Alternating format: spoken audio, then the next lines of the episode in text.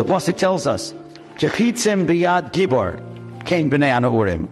Like arrows in the hand of a warrior, so are the children of youth. The simple meaning is, an arrow, a fellow shooting an arrow.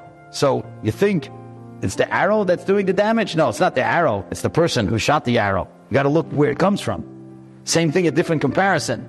A child, you see a good child, you think it's the child? No, it's the parents. Just like the gibor, he's the one who shoots the arrow. It's the parent that really decides what the child is going to be all about to a large extent.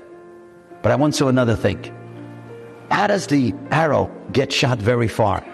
The closer, the closer the guy who's shooting the bow and arrow, he brings the bow to his heart, the further it's going to shoot away.